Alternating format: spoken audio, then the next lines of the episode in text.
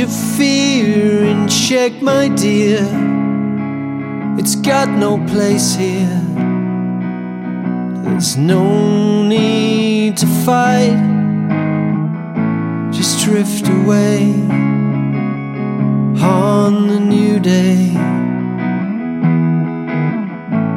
Find yourself a better way to meet the future. All that you crave a silhouette of the new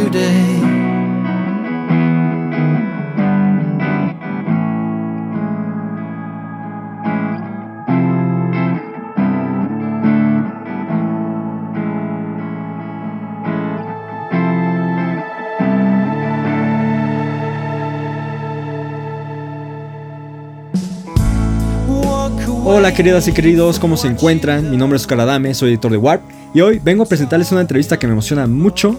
Es mi segunda entrevista con Steven Wilson, el músico y el productor más influyente de rock alternativo de las últimas décadas, pero que en esta ocasión tuve la fortuna de platicar con él eh, bajo la excusa de hablar sobre su proyecto más famoso, Porcupine Tree, en lugar de sobre su proyecto solista. Porcupine Tree, como sabrán, es una banda increíblemente importante para la historia del rock progresivo eh, que se formó a principios de los años 90 y que entregó obras que cambiaron por completo lo que es el género. Ellos tuvieron un descanso muy largo, más de 10 años. Todos creíamos que se habían separado, pero un día decidieron anunciar un nuevo disco prácticamente de la nada, el cual salió varios meses después, llamado Close Continuation. Close Continuation fue un álbum que aparte fue bastante interesante porque Steven Wilson no tomó la batuta como el compositor y el letrista principal de la banda, como siempre había sido en su discografía de más de 10 discos. En lugar de ser él, fue el baterista Gavin Garrison, que también es muy famoso por pertenecer a la nueva formación de King Crimson, siempre galardonado con el premio al mejor baterista de música progresiva del año desde hace fácil 10, 10 años. Y bueno, por ello es que este disco es más jazzístico que incluso progresivo, ¿no? Está muy, muy solidificada la batería como la base de la canción y los movimientos rítmicos. Entonces, pues espero disfruten esta entrevista con Steven Wilson eh, y vayan a escuchar el nuevo disco de Porcupine Tree. Esto es Warp Talks, el podcast de Warp en el que creamos un espacio de diálogo vivo, con los nombres que marcan el ritmo en las diferentes industrias creativas alrededor del mundo. Hey, Steven. Um, well, I know that we all have been waiting a long time for this, for a new Porcupine, Porcupine Tree record. And well, I know that it is like the first band, the, the band that begins it all for you, right? Want to know like maybe you have been like feeling a little bit nostalgic about returning to this names project maybe? Maybe you are like having some memories about it? Um i'm not really a very nostalgic person. I think you know if the the the reason to return to something like this is if i felt like there was a reason um, there was something new that we could do, something that would sound fresh within the context of Porcupine Tree. And as you probably know, we've been making, we've been working on this record for, for the best part of the last 10 years, you know, starting way back in 2012, 2013, developing ideas. And I think the reason it took so long is because we had to feel like if we did return with a new record, it had to be different. It had to feel like a fresh take on the sound of Porcupine Tree. And we had to, you know, and I think I think we felt also that the longer time went on, the more impressive the record had to be. The last thing we wanted to do was come back with a record that people would feel was disappointing or simply more of the same kind of stuff we were doing 12, 15 years ago. So it took a long time for us to feel like we had something worth saying. um, under the guise, under the banner of, of Porcupine Tree in that respect. Well, I'm sure that we are going to know what you're talking about when you when we listen to Porcupine Tree and next record. But I would like to know from your own words what's that important message or that uh, well thing that makes you really make this record. What do you think you have to say with this album? So there are a number of things about this record that are quite fresh and quite different. So the first thing, the fundamental thing for me is that because my solo career is and has been very well established for some time now, there would have been no point me writing the record in the usual way. So historically, what would happen with Porcupine Tree is I would write nearly all the material and present it to the band. Now, in the situation we find ourselves now, I have a very well established solo career. So, what would be the point of doing that? So, to me, early on, I kind of said to the other guys, if we're going to make another record, and it might be the last record we ever make, if we're going to make this last record, this closure record, whatever it is, then let's write it together.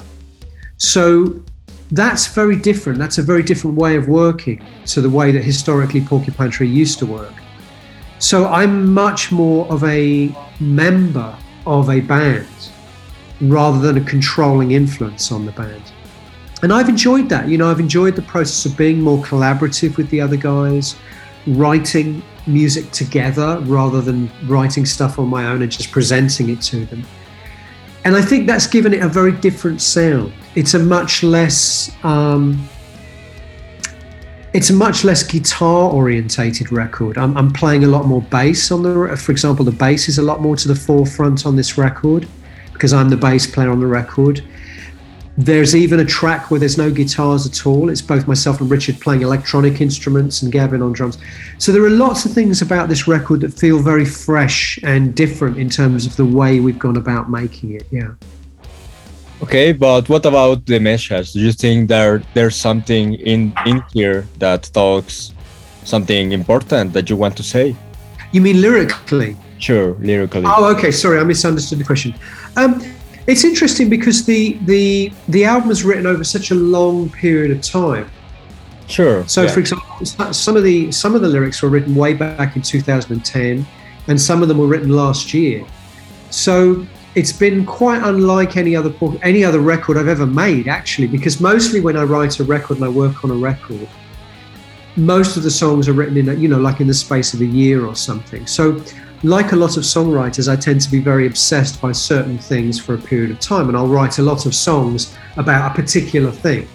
So here we have a period of time where we've I mean, certainly, in, you know, in, in England here, we've been through a lot of different things over the last 10 years. We've been through Brexit, we've been through the Trump years, we've been through the COVID years, we're now going through the war in Ukraine. So there's been all sorts of things to write about and to be obsessed about. But I find myself coming back to the usual things that I write about a lot, which are things like loss, nostalgia, the idea of regret as a concept, sure. um, how how the kind of decisions we make um, play out across a lifetime. I'm I'm fascinated by those things, but there's also some slightly more political references in in the in the album, um, which is not something that people normally would expect from a Porcupine Tree record. Um, I'm very curious to hear what people will make of it and how they'll interpret it because it kind of spans a, a period in time where the world has changed several times over. You know, it's it's been fascinating to see the world has changed so much since Porcupine Tree last made a record. Sure. We live in we live in an almost completely different reality now. So it's it's been interesting to see how how that how the album will be received. Now that we're living in a new almost a new reality, I want to know like how have you been feeling personally the in retrospective all the works and albums that you have made for Porcupine Tree, and how do you think that it's the relationship with the with of the band with this current, uh, I don't know, like world, yeah, with this current society. Yeah, I mean it's just, it's a strange position to be in releasing an album. I mean I've been releasing solo records pretty pretty much consistently over the last ten years, so I've seen it gradually happening anyway. But it's been interesting to see how if we just if we just for example focus just on the music industry how the music industry that porcupine tree left in 2010 is completely unrecognizable from the music industry that exists now. Obviously the whole music industry has moved to streaming over the last 10 15 years. So we find ourselves releasing a record in a completely different music industry to the one i recognized from the last time we made a record and of course, rock music, we've gradually seen rock music um, disappear from, from the mainstream. Um, the 21st century, the music that is dominant is urban music. And rock music now seems to belong to the, lap, the second half of the 20th century. And it's hard if you play music which is associated with rock in any in any form. Um, it's very hard now to get any kind of mainstream profile or exposure at all. Sure. And it's interesting because Porcupine Tree always existed outside of the mainstream anyway. So I'm not sure how much has really changed for us. We always were what you might call a cult band, an underground band. And we continue to be a cult and an underground band, but in, in, a, in a way now that is is kind of we're now we're now the same as all the other rock artists because every every rock artist now is essentially an underground band um, because rock music simply doesn't exist in mainstream media. Every everything in mainstream media these days is about pop, urban music. So that's a big difference. A big difference for us. Yeah. Do you think you have, well, being part of the underground, do you feel more free to really do the music that you want? I always felt that anyway. I mean, I, I think that's the one thing that's never changed for me is partly because Porcupine Tree and, and myself as an artist, as a solo artist, anything I've done really has always existed outside of, of mainstream pop culture. So I've always I've, i guess I've always felt that um, freedom to be creative and not to have to worry about, you know, doing something that might appeal to the mainstream. Sure. Um, I guess I don't really know any other way. I don't. I don't. I don't think like that. I'm a very selfish person when it comes to when it comes to creating my art. And in a way, I feel that that is the definition of art anyway. You know, an artist, art, and art, and an artist should always operate in a very selfish way. They should always make the art to please themselves. And then you just hope that you find an audience and that it reflects back at you in a positive way. But you can never you can never make that assumption and I don't think you should ever be thinking about your audience when you're making your music. I mean, I never think about I never think about what fans want or expect, and I'm very good at, at upsetting fans by by doing by doing what they don't expect and sometimes what they don't want. But I think that's important as an artist to think like that in a very selfish, you know, self-indulgent way. Yeah, it's very interesting to talk you about this because I also think that well, you have like a public that is like very. Uh, I, I don't want to be to say obsessed, but I think there's like a side of your audience that is like very um, not liberal but conservative in a way that they want you to make like this rock progressive con- uh, conservative kind of music, right? And then you go. Every yeah, I th- yeah. I think. Sorry to interrupt you. I, I, think. I think every art, every artist has that part of their fan base. So every artist has a part of their fan base which essentially wants from that artist always more of the same, more of the same. Give us more of the same, more of the same. Don't don't give us something different. Just give us more of what we already like. And a lot of artists, I think, get um, get trapped by that mentality of trying to give their audience more of what they already like. And it's at that point that I think you stop being an artist and you become an entertainer. Sure. Because you're essentially So an entertain an entertainer is someone who looks at the audience and says, "What does the audience want? What do they require from me? I will go out and I will find a way to give it to them." An artist is someone who says, What do I need to do? What do I need to express creatively to fulfill myself and to get myself interested and excited about what I'm doing? And only afterwards do they say, Okay, now I've created this. How can I give it to, how can I find an audience for this? And I think that's the difference.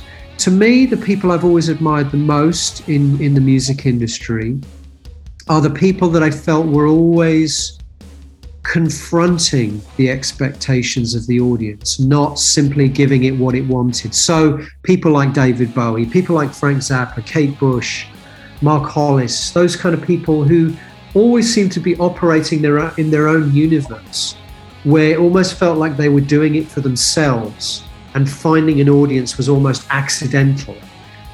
And I feel like my career's been a bit like that because I never try. I never said I played. I never even said I played a particular kind of music. Sure. People have told me I play.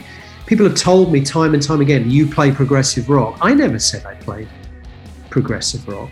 Um, in fact, I've made pop records, ambient records, electronic records, metal records, industrial. I mean, I feel like I've made all these different kinds of records, but people still say, "Oh, you do progressive rock," and I understand why they say that.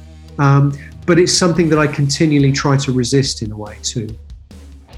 Yeah, sure. Um, now, well, you have mentioned just Kate Bush, and now she has been like a main cover star for this uh, renaissance that he that he, she has with running up that hill and Stranger Things and all that kind of stuff. I want to know like your mm. vision, your own particular opinion about what's going on with the sudden popularity of Kate Bush between its new generation. Yeah, I mean it's it's it's um in a way this continues on from from what we were talking about a moment how rock music has disappeared from from the mainstream one of the only ways now i think for anyone associated with rock music, the only way to break into the mainstream now seems to be through television. Um, having the music included in a big Netflix show or, or a big HBO show or whatever. So the old methods of reaching a large audience, perhaps through radio or through music press or through the media, no longer, it doesn't work anymore. I think the only way now for an artist like Kate Bush or myself to to break through to a bigger audience with what we do is through is through television and cinema. And that's because people don't engage with music um, in the same way anymore. People don't tend to engage with music in a deep way unless it's now connected to images, to pictures, to, to TV, to film. I can't say I'm happy about that. It's a shame in a way sure. that it has to be that way. Um, but it also tells me that the world of music is constantly evolving, constantly changing. The role that music plays in people's lives has changed also beyond all recognition in the last 20, 25 years. And it's one of the reasons I think rock music has disappeared from the mainstream because rock music, I think, is music which requires a little bit more engagement from the listener. Particularly with my records, you're supposed to sit down and listen to them from beginning to end. You know, it's like a musical journey. So, what happens when people are only listen, listening to 15 second clips of music on TikTok? It's very, very hard to get your music across. So, the music world has changed. I can't say I'm happy about it, but I can't do anything about it. And I'm very lucky in the sense that I started 30 years ago and I was able to establish myself. Um, in you know over a period of time.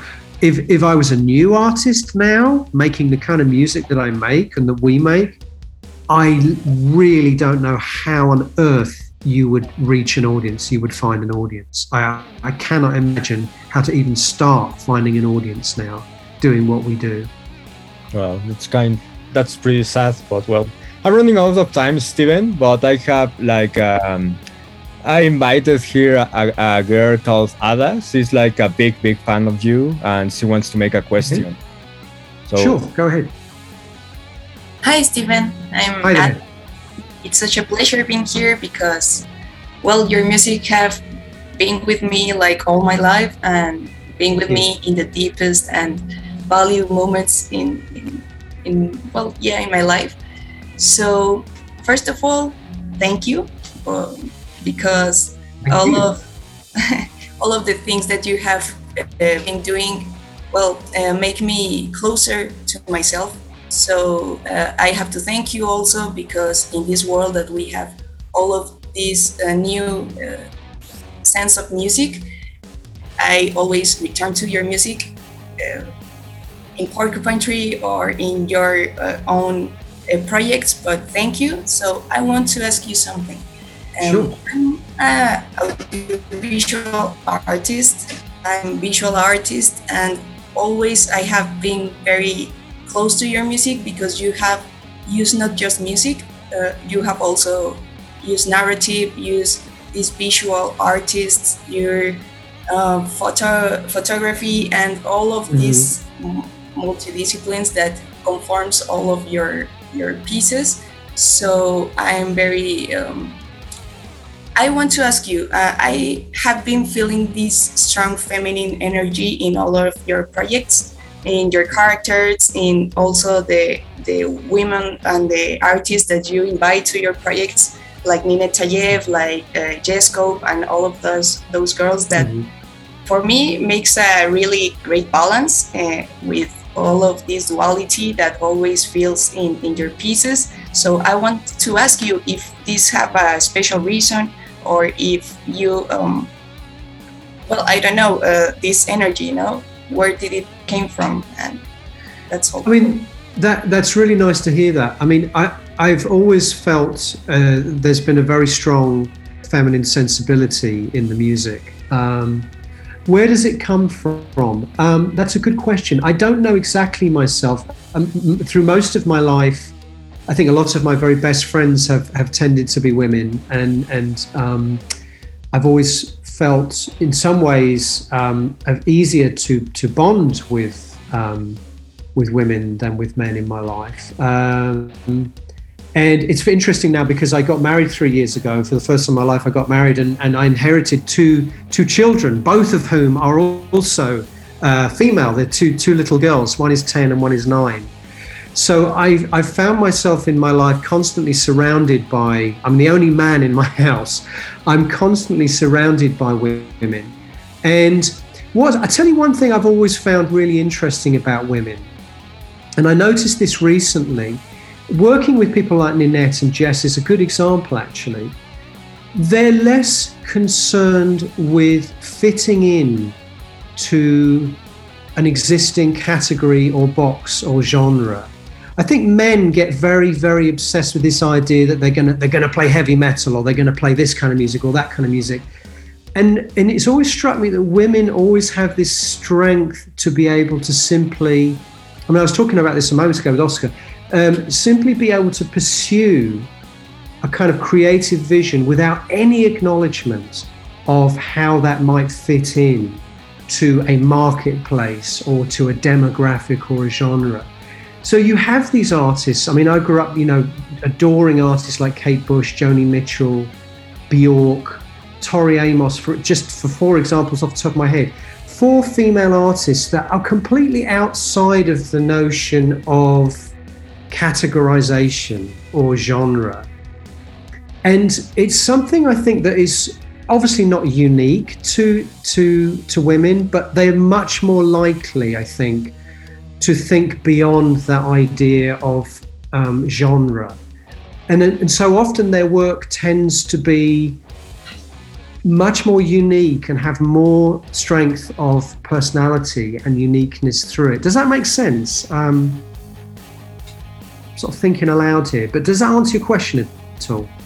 Yes, a lot. I mean, um, I think that this is very interesting because in this uh, music industry and in a lot of art industry, uh, women have been like not seen. No, well, I love rock um, and all of that kind of music, and it's uh, not common to see these figures of women like working in in this um, this energy I have been feeling like in all of your projects. So um, nothing. I, I will thank you, and I will say that uh, also my all of my generation, my brother, my my father, and all of that, we have always uh, seen this raven that refused to sing in the figure of my mother and all of that uh, symbols that you have always uh, used. So um, nothing, just to thank you, to send you all of my my uh, love, and also to tell you that I I think that I'm very um, pleased and and thankful for you to do your music as the way as you do, as to be yourself and don't uh, take this social uh, thing to to do what you want and to be who you are and you transmit that in your music because listening to your music i can feel that i can know you. So thank you. That's wonderful to hear. Thank you so much. It's really nice to hear. Anyway hopefully we'll see you at the uh, the show in mexico city uh, later this year. Of course i have my tickets. Fantastic. Great. Okay. Thank you very much steven. It was nice to talk to you. Pleasure guys. Thank you so much for your time today and i'll see you on tour. See you in Mexico. Okay, bye. Suscríbete a nuestro podcast y escucha las entrevistas más relevantes de Warp en Warp Talks.